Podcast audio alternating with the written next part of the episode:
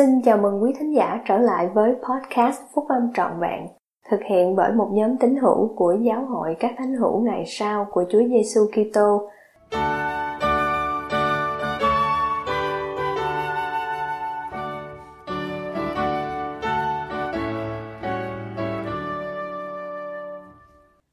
Bốn bí quyết của Nephi để hiểu sách Esai, bài của anh Bradley R. Wilcox để nhị cố vấn trong chủ tịch đoàn trung ương, hội thiếu niên của giáo hội các thánh hữu ngày sau của Chúa Giêsu Kitô, đăng trong tạp chí cổ vũ sức mạnh của giới trẻ, tháng 9 năm 2022.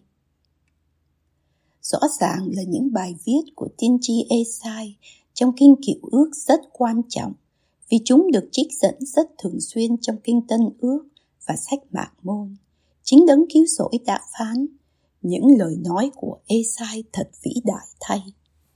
Tuy nhiên, tại sao những lời đó lại khó hiểu như vậy? Đừng nản lòng, Nephi biết chúng ta gặp khó khăn để hiểu. Ông đồng ý rằng Esai đã nói nhiều điều khó lòng hiểu thấu được. May thay, Nephi đã cho chúng ta bốn bí quyết mà có thể giúp chúng ta hiểu được ý nghĩa của những lời của Esai. Bí quyết thứ nhất, sống trong những ngày sau cùng. Nephi đã viết rằng những người nào sống trong những ngày sau cùng sẽ có thể hiểu được những lời của Esai. Có lẽ đó là vì những người trong những ngày sau cùng sẽ có một quan điểm mà những người dân trong thời của Esai đã không có. Cách đây rất lâu, người ta có thể không hiểu làm thế nào mà mọi người có thể gọi giữ là lành, gọi lành là giữ tuy nhiên, chúng ta vẫn thấy điều này xảy ra xung quanh mình. Ngoài ra, những người thời xưa đã có thể không hiểu ý chúa khi ngài phán, ta sẽ cứ làm việc lạ lùng giữa dân này sự lạ rất là lạ các vị tiên tri tại thế đã cho chúng ta biết rằng sự lạ rất là lạ này ám chỉ sự ra đời của sách Mạc Môn và sự phục hồi phúc âm đang diễn ra của Chúa Giêsu Kitô. Các em được ban phước để sống trong thời kỳ mà các em có thể chứng kiến sự ứng nghiệm của nhiều lời tiên tri của Esai. Bí quyết thứ hai, có được tinh thần tiên tri. Nephi nói rằng những lời của Esai có thể rất rõ ràng đối với những ai có đầy dẫy tinh thần tiên tri. Điều đó mới nghe dường như đáng sợ, nhưng điều này không có nghĩa là chỉ có các vị tiên tri mới có thể hiểu được sách Esai. Thánh thư dạy rằng chứng ngôn về Chúa Giêsu là tinh thần tiên tri. Nói cách khác, nếu tin nơi Chúa Giêsu Kitô các em đã bắt đầu có thể hiểu sách Esai. Những bài viết của Esai làm chứng về Chúa Giêsu Kitô và sự chuộc tội của Ngài. Ngay cả tên của ông ấy cũng làm chứng về đấng cứu rỗi. Tên của Esai có nghĩa là Chúa là sự cứu rỗi hoặc Chúa Giêsu cứu rỗi. Bí quyết thứ ba, hiểu thơ văn và các biểu tượng Nephi đã giải thích rằng những lời của Esai rất khó hiểu đối với những người không quen thuộc với lề lối tiên tri giữa người Do Thái.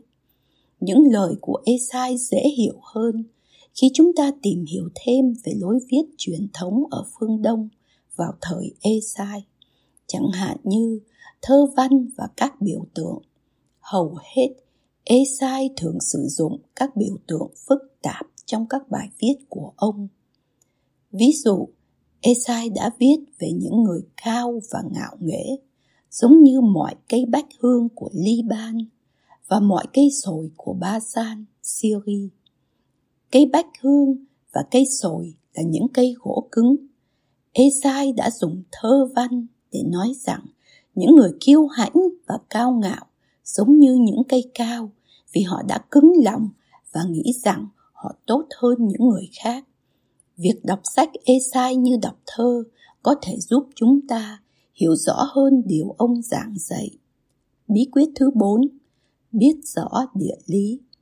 ê-sai kể ra 108 địa điểm khác nhau trong các bài viết của ông. Điều này có thể khá khó hiểu để theo dõi, nhất là nếu các em chưa bao giờ sống ở đó. Bí quyết 4 của Nephi là biết các miền quanh Jerusalem. Jerusalem vẫn ở một chỗ từ trước đến giờ, nhưng xưa kia nó là trung tâm của ba cường quốc của thế giới đang cạnh tranh nhau. Về phía đông là Babylon, một trung tâm nghệ thuật và thời trang. Về phía bắc là Assyria, sức mạnh quân sự trong thời Esai. Về phía tây nam là Ai Cập, một trung tâm thương mại. Việc chỉ cần biết đến như vậy cũng có thể giúp chúng ta theo dõi được những kẻ đe dọa tấn công Israel và bắt đi những kẻ phu tù. Về mặt biểu tượng, Babylon tượng trưng cho vật chất thế gian. Assyria là sự kiêu ngạo và Ai Cập là sự giàu có. Lời của Esai là dành cho các em. Esai đã dạy nhiều điều khác mà rất quan trọng cho chúng ta phải hiểu. Ông đã làm chứng về sự phân tán và sự quy tụ của Israel mà Chủ tịch Russell M. Nelson đã nói là điều quan trọng nhất đang diễn ra trên thế gian ngày nay. Và nếu các em chọn, nếu các em muốn, thì các em có thể là một phần quan trọng trong sự quy tụ này. Esai cũng làm chứng về việc xây dựng Sion để chuẩn bị cho ngày tái lâm và sự trị vì ngàn năm của đấng cứu rỗi. Với chứng ngôn về Chúa Giêsu Kitô, Thánh Linh có thể làm chứng với các em về tầm quan trọng của những lời Esai và cách mà những lời này có thể giúp đỡ và ban phước cho cuộc sống của các em ngày nay.